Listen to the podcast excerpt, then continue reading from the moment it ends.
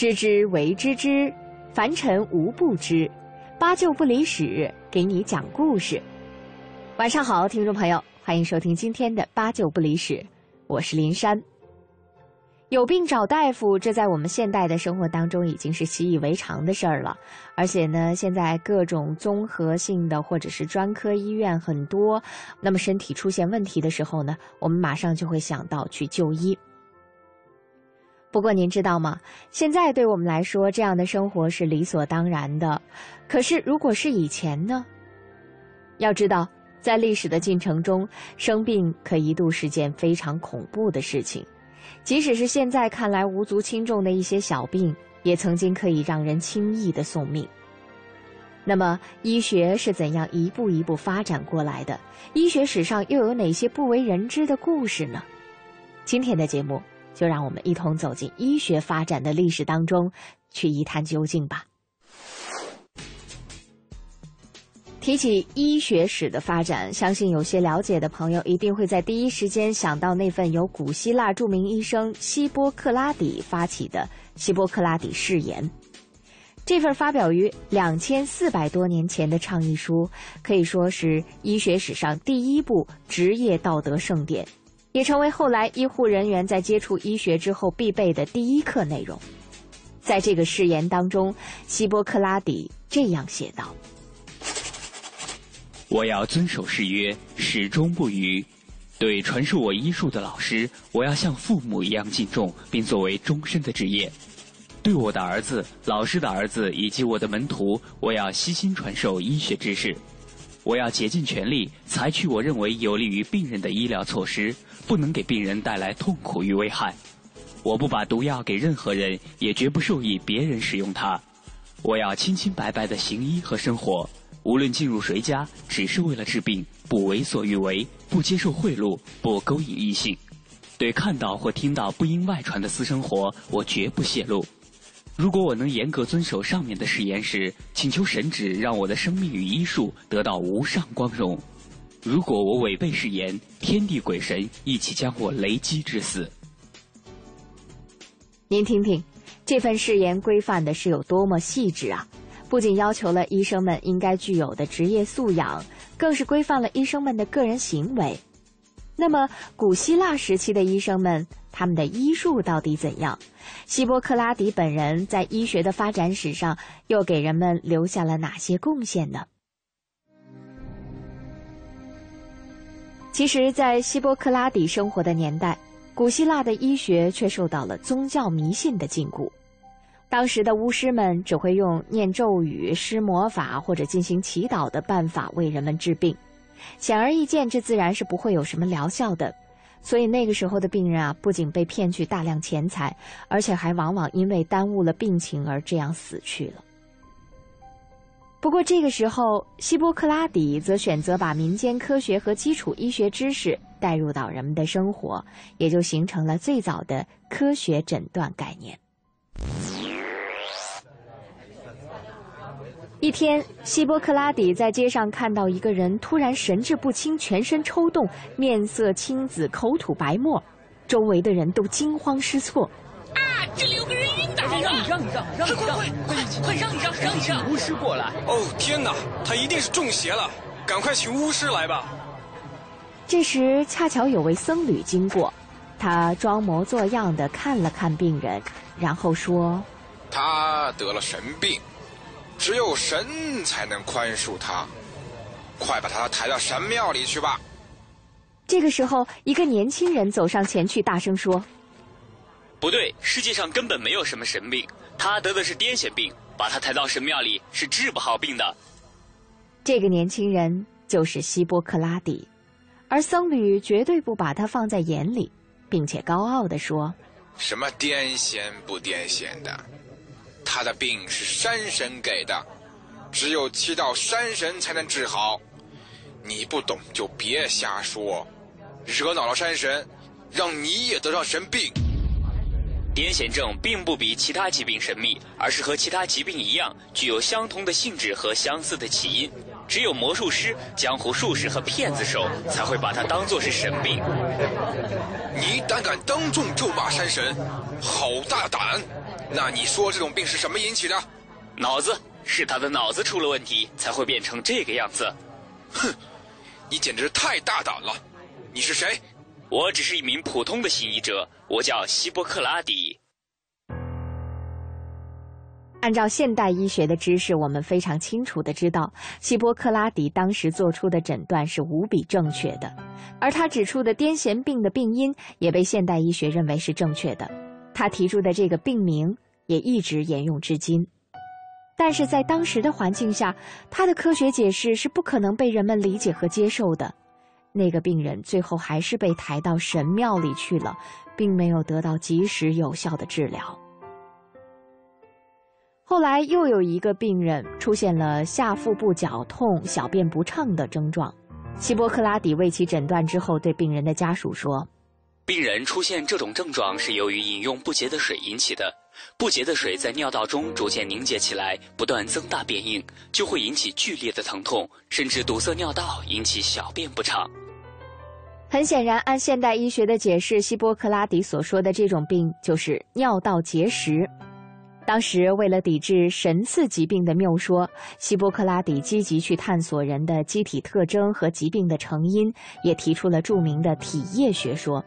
他认为，复杂的人体是由血液、粘液、黄疸、黑胆这四种体液组成的。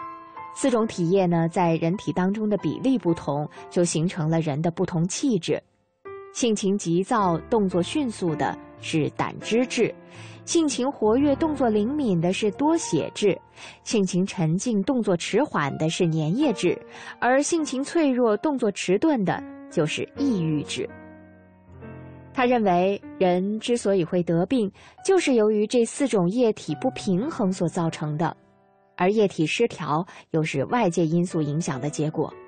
所以，希波克拉底认为啊。一个医生进入某个城市，首先就要注意这个城市的方向、土壤、气候、风向、水源、水、饮食习惯、生活方式等等这些和人的健康和疾病有着密切关系的自然环境。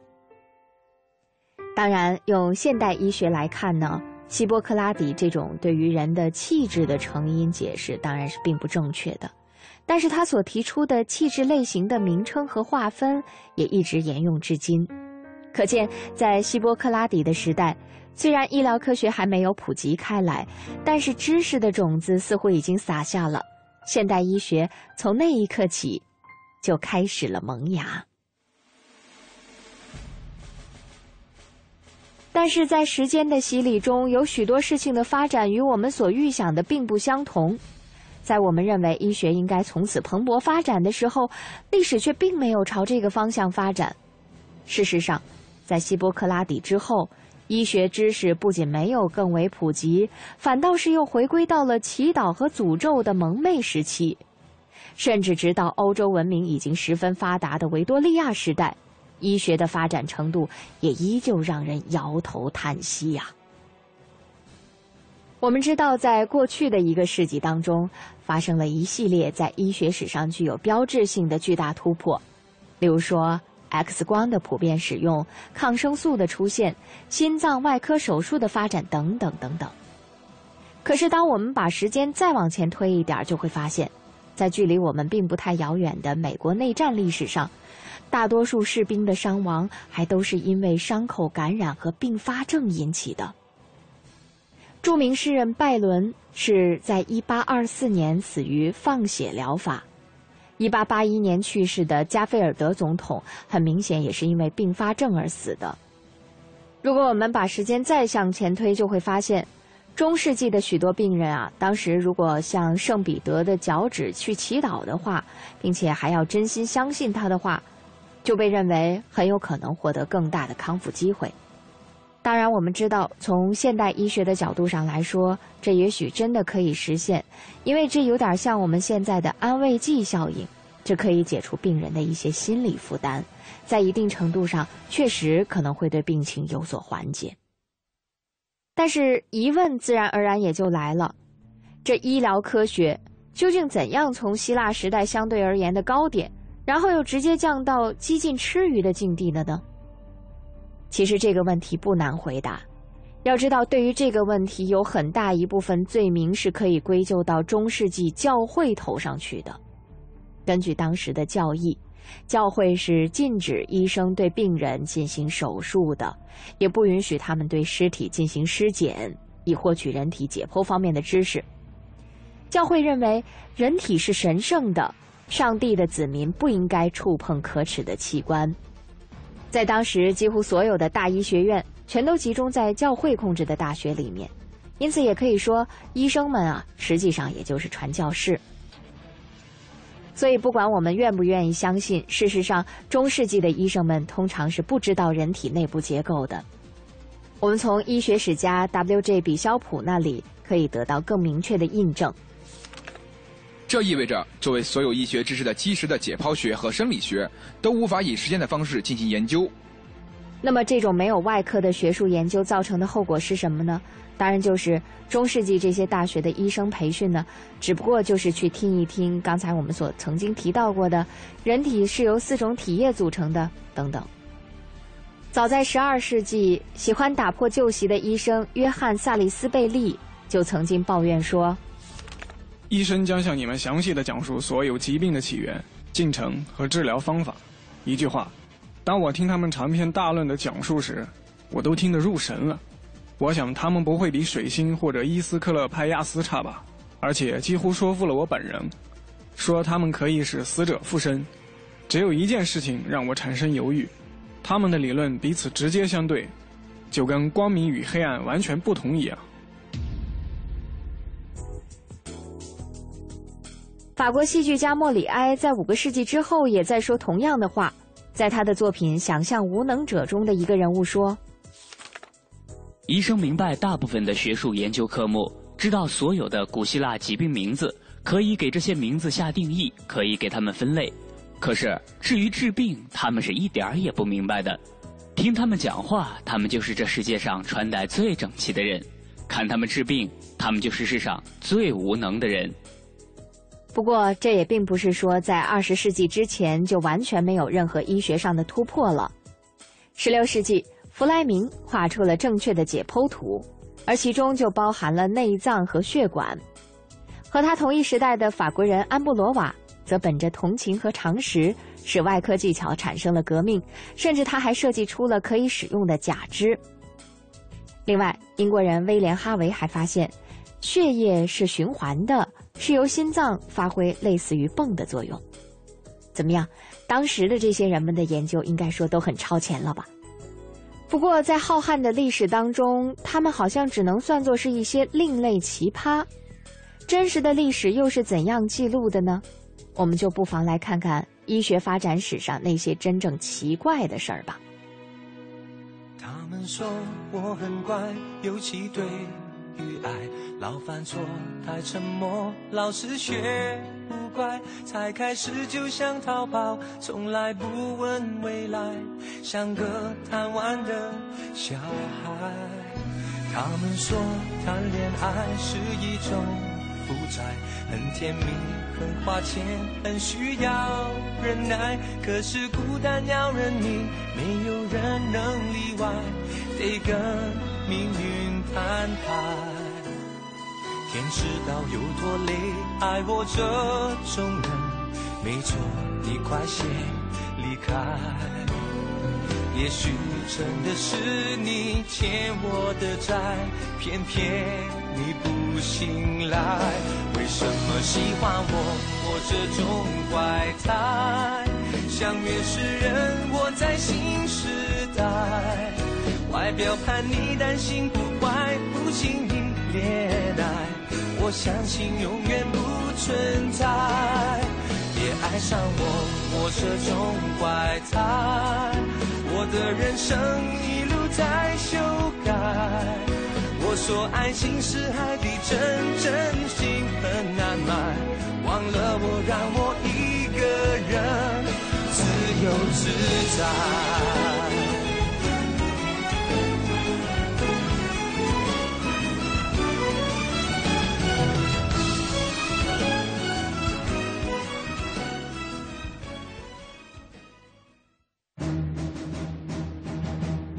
识不一定非得道貌岸然，有些知识可以扩大您的视野，充实甚至颠覆您对过去的认知。如果有人力排众议的捡起历史的意识，你可能会看到一个更完整的历史。五花八门的故事，让旧知与新知水乳交融。知之不知之，凡尘无不知。想全方位了解历史，关注八九不离十。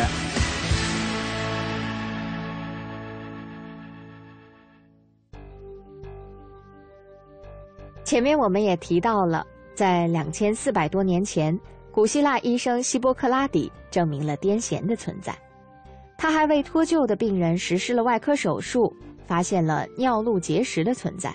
总之，他做出了很多靠谱的医学贡献。但是他的这些研究成果却通通没有被后人继承下来。相反的，在之后的相当长一段时间里，人们只是记住了他所提出的那套不太靠谱的四叶理论。还把它不断发扬光大下去了。到了公元一千年左右，当时社会上最具影响力的学术机构是萨伦诺医学学派，他们从希腊人那里借用了一种概念，那就是正如世界是由火、气、水、土四种元素构成一样，人体也是存在着四种相对应的液体。不过，他们和希波克拉底认为的有一点不同，就是把那个。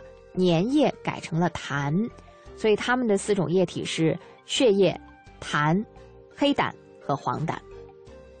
他们认为这四种体液的平衡就是治疗疾病的根本，而这也就成了中世纪医疗的一个准则。所以，我们大致可以这样说：就是在很长的一段时间里，西方医学最有根基的理论，就是建立在这样一套人体四液说的基础上的。所以在当时，治疗病人啊，就成为保持体液平衡的一门艺术了。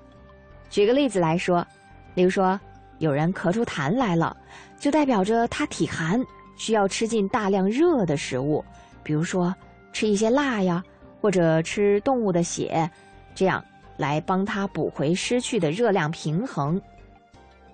就像刚才我们说的。这个四叶学说呢，是从希波克拉底的时代就提出来的，而且并不是一个新鲜的提法。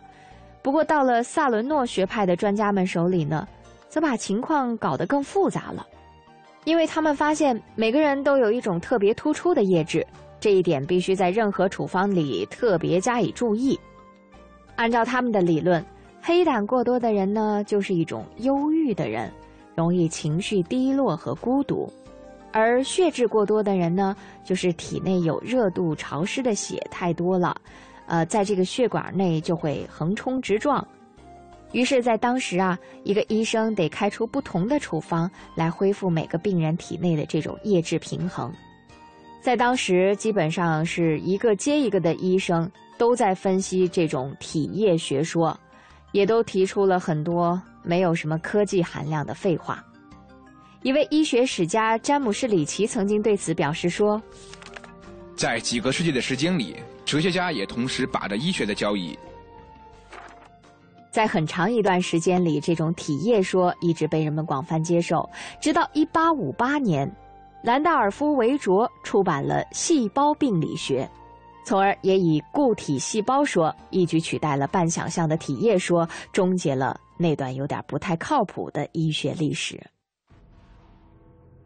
不过，在那段历史当中，我们还有一些事情可以来跟大家说一说。你比方说，那个时代的外科手术又是怎样进行的呢？您知道吗？在十字军东征期间，如果有士兵生病了，他们就会首先向某个圣人的脚趾或者其他部分祈祷，以求早日康复。而圣物就是最后的药方了，它包治百病。每个圣人都有自己的招数。呃，圣布勒斯是专治卡在喉咙里的刺，圣阿加莎是专治发炎的胸部。总之，他们各司其职，分工明确。最后，如果这些都不管用，他们才会去找当地的医生。这里我们有一份直接的现场记录，这是十二世纪的一个阿拉伯医生写的。他受命与一位欧洲同事共商病情。要知道，阿拉伯人是保留了相当一部分希腊和罗马的学术成分的，他们在当时的医学和科学方面远超出欧洲人。那我们就来看看啊，这阿拉伯医生和欧洲医生在对待病情时的不同态度到底是怎样的？阿拉伯医生这样写道：“他们带我进去看一位骑士，他的腿上有脓肿，还有一名妇女，她有结核病。我在骑士腿上糊了一些药，脓块就开了，并开始恢复。我给那妇女开了一些清洗的药，另给她规定了一些饮食标准。这时出现了一位欧洲医生。”他说：“这人根本就不知道怎么治病。”那医生又转身对骑士说：“你是想要一条腿活着，还是带着两条好腿死掉？”然后骑士便回答：“我情愿活下去，哪怕只有一条腿。”就这样，那位医生叫人找了一个身强力壮的人来，再要了一把利斧，人和斧头都拿来了，我就站在旁边看。那医生将腿放在一块木头上面，并对那人说。用力猛地一砍，然后割干净，你的病就好了。就这样，在我的面前，那家伙给骑士猛地来了一下，接着又是一下。因为第一斧没有砍好，骨髓从腿里冒出来，病人当场就死掉了。接着，医生又给那妇女检查，并说：“她的头脑里有恶魔，这魔鬼附上她了，将她的头发剪下来。”这件事情做完以后，那妇女就回头去吃她通常吃的欧洲食物去了，有大蒜，有芥末，这使她的病情恶化了。那医生又说，恶魔已经钻进了她的脑子里面去了。他拿来一把剃刀，在他的头上画了一个十字，并把脑子取了出来，这样他的内脑便露了出来。再往上面抹了一些盐，那女的当场也死掉了。这时我就问他，他们是否还需要我在场？他们回答并不需要。于是我就走开了。这种治疗真是可怕极了。听听，别说当时这位阿拉伯医生了，我们现在听起来也够吓人的。但是这竟然就是那个时代的欧洲外科手术了，真是让人触目惊心。不过这些也只是其中的一部分。如果我们翻看历史，继续往下看的话，医学史上不为人知的事情还有不少呢，像放血、灌肠、不消毒的外科手术，这可不是恐怖片儿，而是真实的医学发展史。好的，听众朋友，您正在收听的是《八九不离十》，一段好听的歌曲之后，精彩继续。我想变得高深莫。好让你不容易看穿我，我想变得潇洒坚强，好让你不容易看扁我。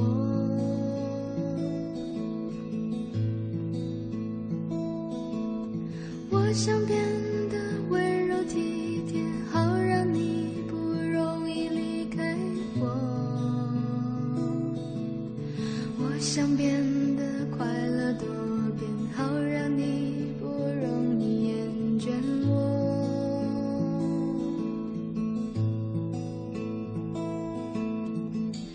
是在你面前我无法伪装，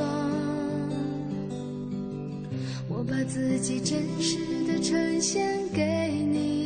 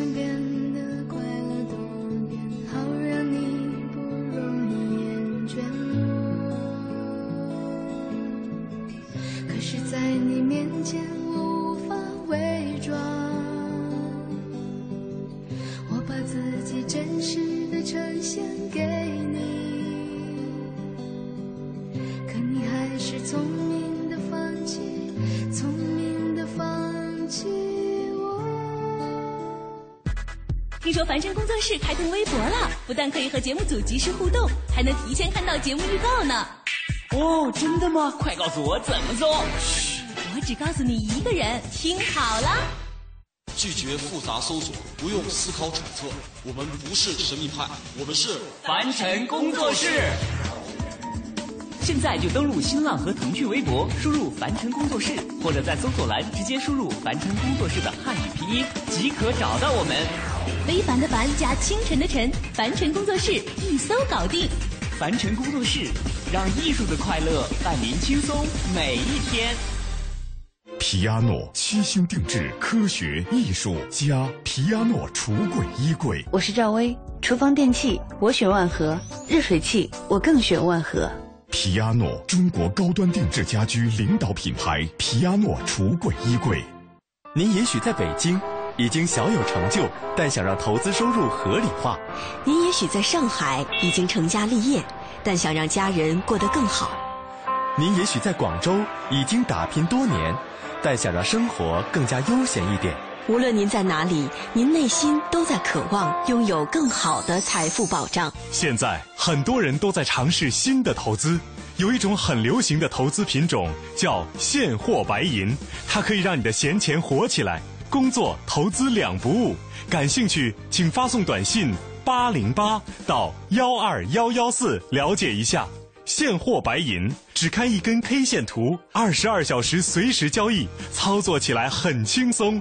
请发送短信八零八到幺二幺幺四，免费开户做白银。发送八零八到幺二幺幺四做白银，帮您梦想成真。投资风险需谨慎。中国广播音像出版社隆重推出的《中国广播经典系列朗诵 CD 光盘》，既有夏青朗诵的唐诗三百首，也有方明的播音作品专辑，还有集合齐越、葛兰、雅坤、于芳、姚科等中央人民广播电台老中青三代播音员精心演绎的配乐朗诵光盘《中外名篇经典诵读》和红色经典作品朗诵。朗诵作品风格多样，赏心悦耳，是中国朗诵艺术的优秀典范。产品均随碟附有作品原文，是学习、欣赏和正音的难得佳品。欢迎登录中国广播网查询，咨询电话：零幺零八六零九二五幺幺，零幺零八六零九二五幺幺。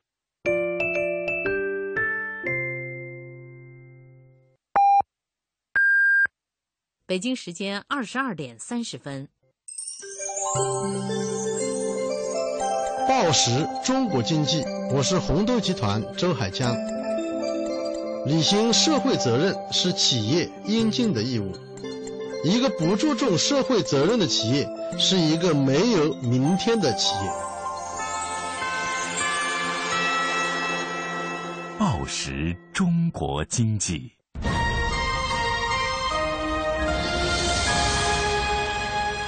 济之声，进一步的声音。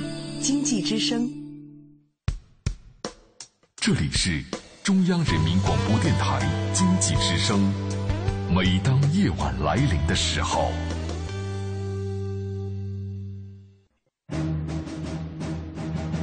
知识不一定非得道貌岸然，有些知识可以扩大您的视野。充实甚至颠覆您对过去的认知。如果有人力排众议的捡起历史的轶事，你可能会看到一个更完整的历史。五花八门的故事，让旧知与新知水乳交融。知之不知之，凡尘无不知。想全方位了解历史，关注八九不离十。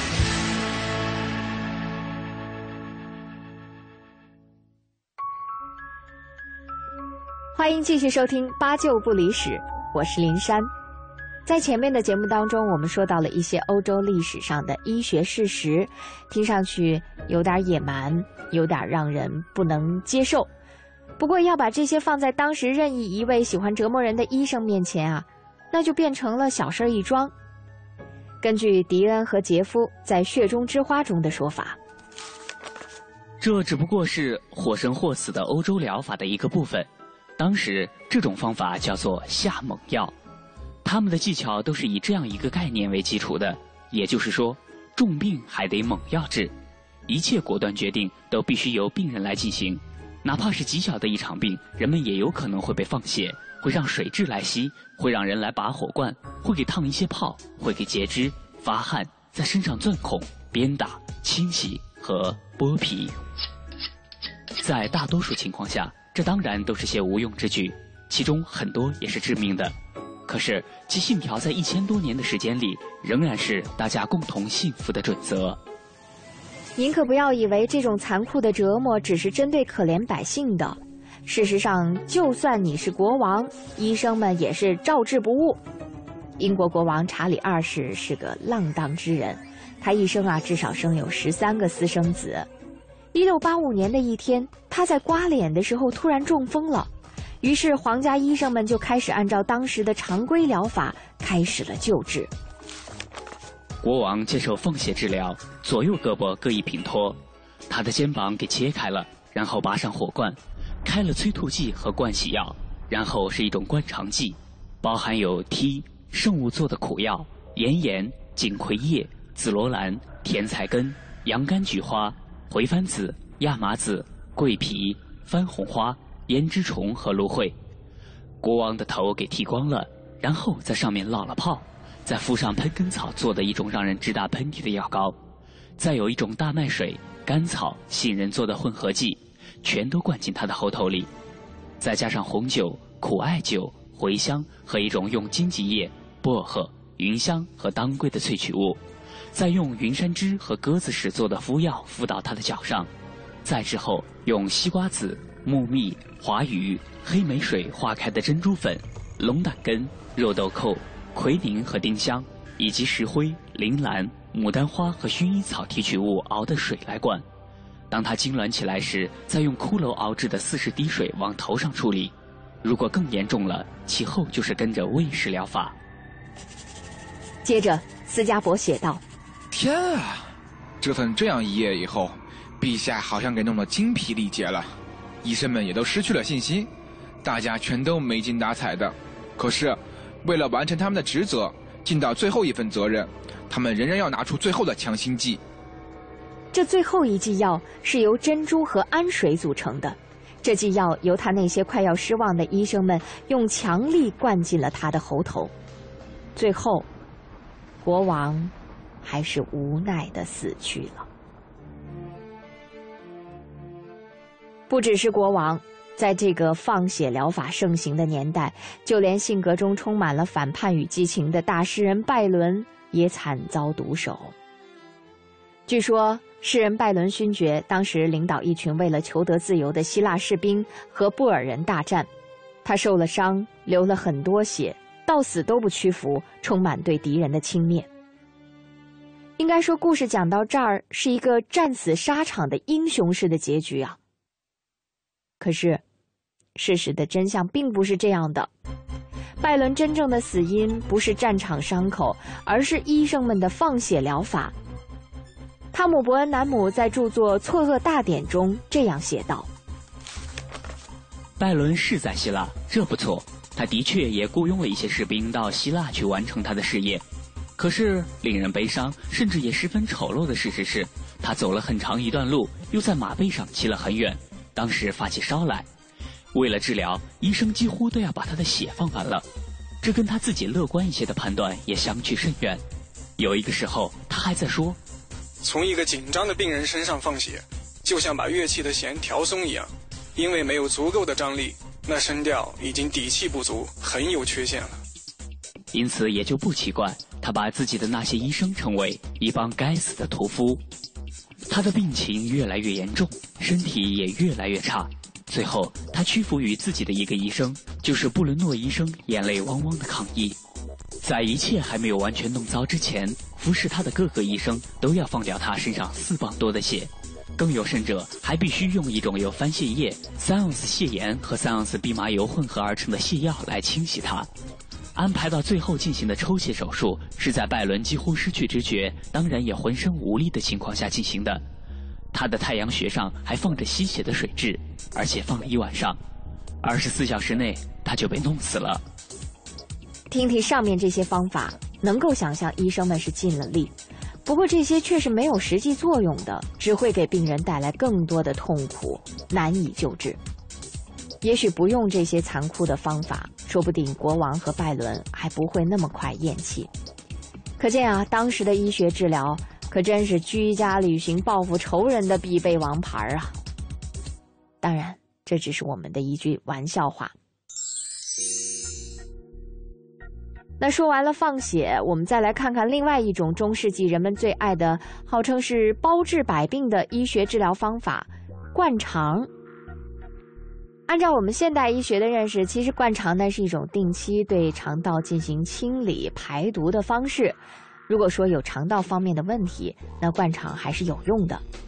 但是包治百病，这听起来应该有点夸张吧？不过你也别吃惊，要知道当时引领潮流的卢梭、伏尔泰、莫里埃这些人，那可都是用灌肠来解决所有问题的。一六一零年到一六四三年，法国国王路易十三世在位的时候，这位国王酷爱灌肠术，他觉得这样能够洗涤内心，有益健康。于是啊，他这灌肠还灌上瘾了。根据他的御医查尔斯·布瓦的记录，有一年他总共做了二百一十二次灌肠手术，放了四十七次血。我们不说别的啊。从这两件事上就能看出，这国王身体还真不错，这么做都没出生命危险。平时估计一定是吃嘛嘛香的主。虽然这位国王的灌肠次数有点惊人，可是这也并不是国王所独享的治疗手段，只不过是他施行的次数比较多罢了。事实上，当时法国的民众们也都无一例外地爱上了这种清洗内脏的治疗方法。而那些配置灌肠剂的药剂师们，则被人们称为“屁股专用清洗水”的制作者。听起来，这个名字可不怎么好听哈。当然，我们现在提起来灌肠剂的时候，可能大家想到的是，呃，皮管用自来水做的一些温热的肥皂水等等。可是您知道吗？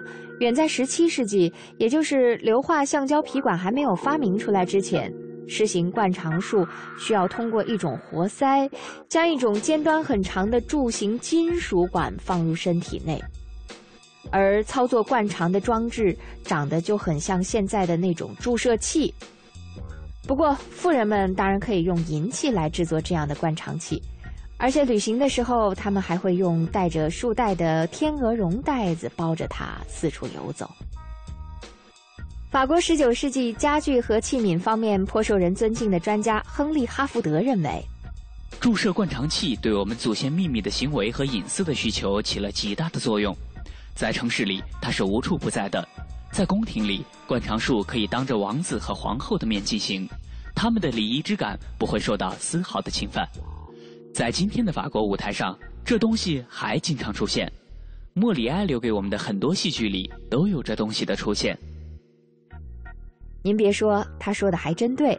莫里埃有部幽默剧，里面真的就出现了灌肠的情节。在这部戏剧里呀，一位药剂师抱着很大的一个注射器追赶主人公，一边还小声说：“很慢，很慢。”他还说。不会有什么害处的。然后，两个身材高大的助手就要想办法捉住那位先生，而这位先生也在想办法用自己的帽子盖住屁股。在有些演出当中啊，这个镜头是另外一个样子，就是这位先生搬着一把扶手椅到处跑，而这位只是假装生了病也很夸张的主人公，在逃脱之后，对巴黎说了这样一番话。在这个地区，天上下着女人和灌肠剂。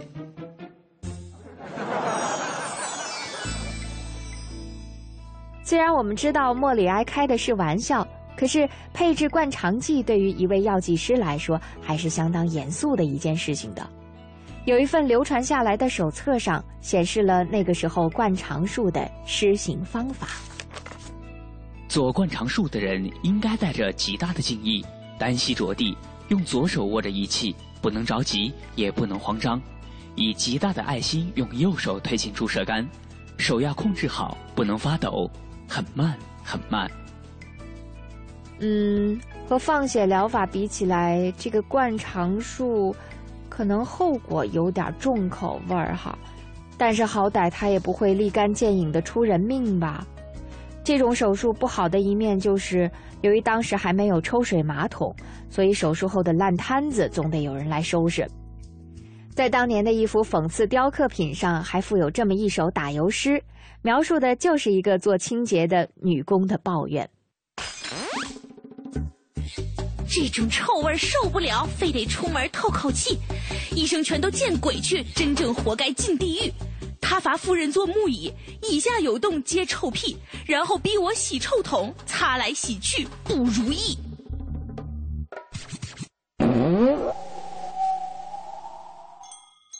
不难想象，这位清洁女工的境遇可真是够可怜的。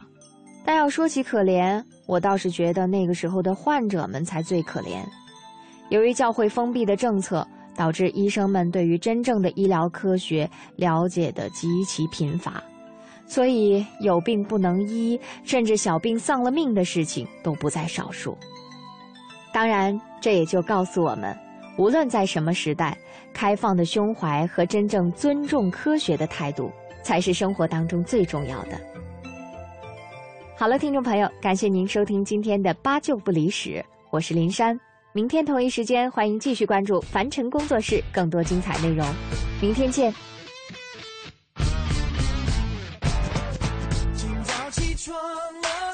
看镜子里的我，忽然发现我发型睡得有点枯燥，一点点改变有很大的差别，你我的力量也能改变世界。本节目由凡尘工作室策划制作，总策划王小晨，执行策划张永远、林珊，制作人马素双。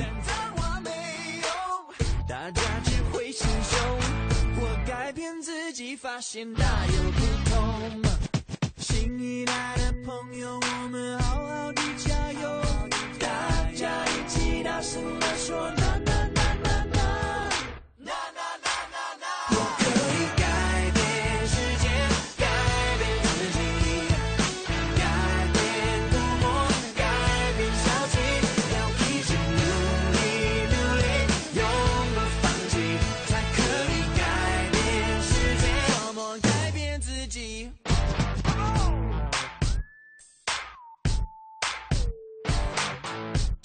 起床了，觉得头有点痛，可能是二氧化碳太多，氧气不够。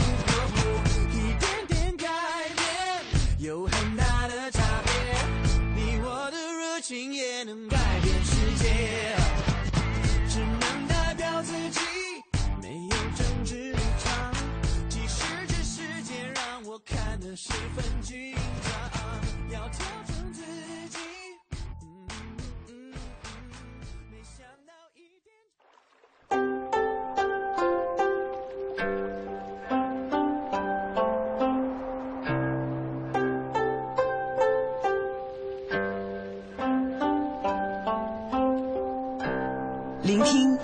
的声音，中央人民广播电台经济之声。进一步的声音，经济之声。您即将收听到的是《非常科学》，探索发现，聚焦科技瞬间，感悟新知，记录地球故事，距离破译人类生存奥秘。跨时空探索宇宙恒久之谜，非常科学，不一样的视角，不一样的视角，不一样的科学。非常科学由中央人民广播电台经济之声与中国科协联合推出。听众朋友，大家好，欢迎收听《非常科学》，我是亚楠。现如今，人类有了越来越大的望远镜和越来越先进的探测器，天文学家们因此能够获得越来越多的有关宇宙以及其中天体的认识。在过去的一年之中，有许多案例佐证了这一相关性。我们不会忘记，在这一年间出现了两颗明亮的彗星，以及百年一遇的流星爆炸。无疑，对于空间科学而言，二零一三是一个丰收年。接下来，我们就要请您一同走入今天的非常科学，和我们一起来看一看二零一三年十大太空故事的排行榜。在二零一三年，天文学家们精化了宇宙的组成和年龄。发现有一个气体云即将被我们银河系中最大的黑洞吞噬，而在俄罗斯的上空，则有一颗巨大的流星发生了爆炸。二零一三年，大部分的天文头条都涉及到了宇宙中最极端的天体和事件，例如黑洞、高能宇宙线以及宇宙的开端。不过，行星科学在二零一三年也不甘示弱。第十名，黑洞会射出相似的喷流。黑洞具有极端的引力和密度，而它们周围的环境则为科学家们提供了天然的物理学实验室。这些致密的天体有着迥异的质量，从几倍到几十倍于太阳的恒星质量黑洞，再到位于星系中心数百万到数十亿倍于太阳的超大质量黑洞。在黑洞的周围有着由高温气体所组成的盘，而其中还夹杂着纠缠的磁场。沿着垂直于这个盘的方向，会射出由近光速运动的粒子所组成的相对论喷流。尽管天文学家们还不确切知道到底是什么过程制造并驱动了这些喷流，但是有研究表明，由喷流向周围环境所注入的能量与这个黑洞的质量成正比。天文学家已经目睹了数百个因大质量恒星坍缩成黑洞而射出的喷流。被称为伽马射线暴，以及数百个来自大型星系中心超大质量黑洞所射出的喷流，这被称为活动星系核。他们也通过计算机对喷流的行为进行了模拟。新的研究所给出的信息将有助于科学家们搞清楚相对论性喷流产生的机制。为此，天文学家研究了数百个指向地球的喷流。其中五十四个来自伽马射线暴，另有二百三十四个来自活动星系核。他们测量了这二百八十八个喷流的光度，由此可以确定其中由光子所携带的能量有多少，进而可以估算出高速运动的粒子所携带的能量，以及喷流向周围环境所注入的动能有多少。天文学家分析了在这两百八十八个恒星质量和超大质量黑洞系统中光度和动能之间的关系，发现它们表现出了相同的特性。喷流的总能量中有百分之三到百分之十五是以辐射的形式所出现的。因此，虽然科学家们并不清楚究竟是什么物理机制驱动了喷流，但它在质量差距悬殊的黑洞身上却遵循着相同的规律。第九名。旅行者一号进入星际空间。在就旅行者一号是否越过了太阳的日球层争论了一年之后，科学家们在二零一三年九月十二日宣布，位于一百二十六个天文单位处的旅行者一号已经身处于星际空间之中。不仅如此，旅行者一号其实在二零一二年八月二十五日就已经越过了这一边界。太阳的磁场、粒子风以及辐射形成了一个可以阻挡银河系星际介质入侵的保护罩。位于这个日球层外围的，则是终端激波和太阳风层顶。旅行者一号在二零零四年穿过了终端激波，旅行者二号越过终端激波的时间则在二零零七年。在二零一二年七月到八月之间，旅行者一号发现来自银河系的高能量宇宙线在增多。而来自太阳的粒子则在减少，不过它并没有探测到磁场方向的变化。科学家们相信这是旅行者一号已经越过太阳风层顶进入星际空间的确凿证据。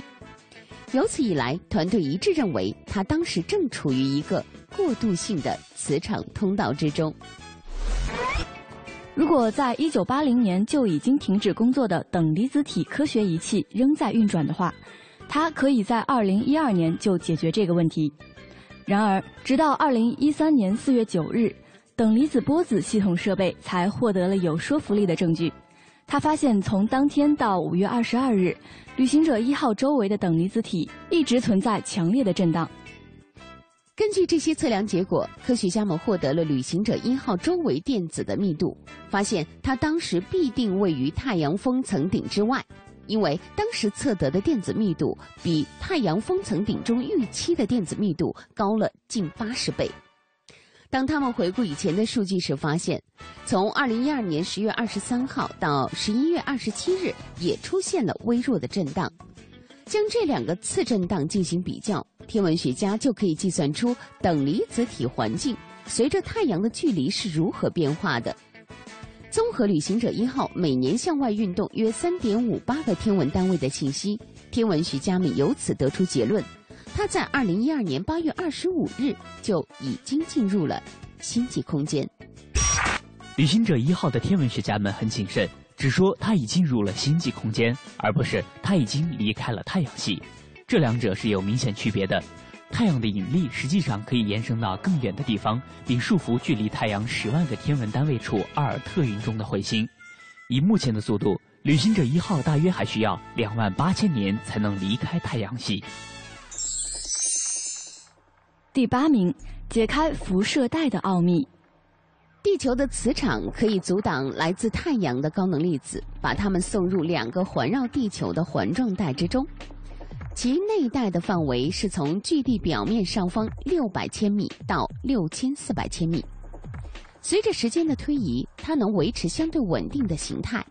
它的外部区域则始于地表之上约一万三千千米处，可以一直延伸到六万四千千米远。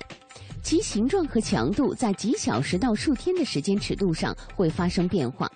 这些区域被称为范艾伦带，以1958年发现它们的科学家而命名。科学家们于2012年8月发射了两个范艾伦带探测器来对其进行研究，进而了解为什么被束缚在其中的粒子会具有如此高的能量。这两个完全相同的探测器在各自的轨道上绕地球转动。他们会经过范艾伦带中的不同区域，进而比较和测量其中辐射的变化情况。在它们最靠近地球的时候，距离地表只有六百千米；当它们距离地球最远时，可以达到三万七千千米。就在开始工作之后的几天，这两个探测器就在两个范艾伦带之间发现了第三个辐射带。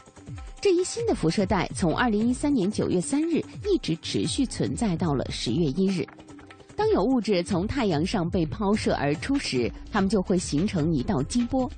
当这个激波击中地球磁场的时候，它会扰乱外部的范艾伦带，把粒子推送到第三个临时的辐射带之中。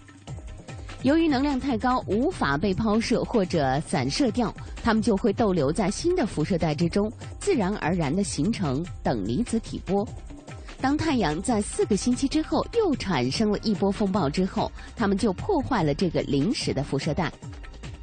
范艾伦探测器还目击了范艾伦带中的能量震荡，从而帮助科学家解决了一个长期存在的问题：究竟是地球磁场之外的过程，还是范艾伦带内的机制把其中的电子和质子加速到了接近光速的速度呢？范艾伦探测器的一大任务就是区分这两种可能性。二零一二年十月八日和九日，他们在范伦带测量到了中间最高且向内外两侧递减的能量分布。这一观测结果与加速能源来自范伦带内部相符。尽管范伦探测器无法确定具体是什么东西把粒子加速带到了如此高的能量，但科学家们认为，穿过范伦带的辐射波可能是其中的原因之一。这一能量升高可能会导致地球卫星上的电子设备遭到严重破坏，这也正是人造卫星的轨道都远离范伦带的真正原因。了解是什么机制把粒子加速到了超过光速的百分之九十九，将有助于科学家们预言类似的能量震荡会何时发生，进而更加有效的来保护地球卫星。第七名，银星黑洞撕裂气体云。二零一一年年底，天文学家们宣布，他们发现了一个质量仅相当于三个地球的特殊天体，正在接近银河系中心的超大质量黑洞。这个天体当时似乎正在远离地球，径直朝银星黑洞人马 A 星冲了过去。在测量了该天体的温度为五百五十开之后，该天体被判定为一个气体尘埃云，被称为 G 二，而不是一颗恒星。人马 A 星在一个大小约为太阳十八倍的区域中，拥有约四百三十万个太阳的质量。在这么小的区域中塞入这么多的物质，会使得时空结构发生极端的扭曲。任何从这个黑洞附近经过的东西，都会感受到它强大的引力。G 二会从距离人马 A 星一百三十个天文单位的地方经过，但后者的引力甚至远在这个距离之外就开始撕扯它了。如果它是一颗恒星的话，在整个过程中，它自身就会具有足够的引力来让自己全身而退。从二零一三年四月起，天文学家们便开始监测银星黑洞强大的引力对这团小气体云的影响了。结果显示，G 二的前端已经绕过了黑洞的远端，现在正在朝着地球运动。科学家们通过分析它所发出的光，就能够准确地知晓这一点。当它远离我们的望远镜时，它所发出的光看上去会更红；而当它在朝向我们的望远镜运动时，它发出的光就会偏蓝。而计算机模拟表明，人马 A 星的引力会在一年的时间里一直撕扯着 G 二，直到把它撕碎。天文学家们很少有机会能够目睹超大质量黑洞撕扯途经的物质，因此把大量的仪器设备对准了 G 二。因为其他的超大质量黑洞都极为遥远，比如距离我们第二近的、位于大约二百五十万光年之外的仙女星系之中，地面上的望远镜不具备能看清它们周围物质细节所需要的分辨率。这些相互作用可以告诉天文学家们有关黑洞周围环境的信息，而那里正是极端物理过程发生的地方。好了，到这里我们今天的非常科学要暂时告一段落了。主持人亚楠代表编辑制作，感谢大家的收听，并诚邀您明天同一时间继续关注非常科学。在两百万年前，地球上诞生了人类的祖先，在富饶辽阔的土以上节目内容由中国科协提供制作。公元前三千一百年，威尼斯用它那征服之剑。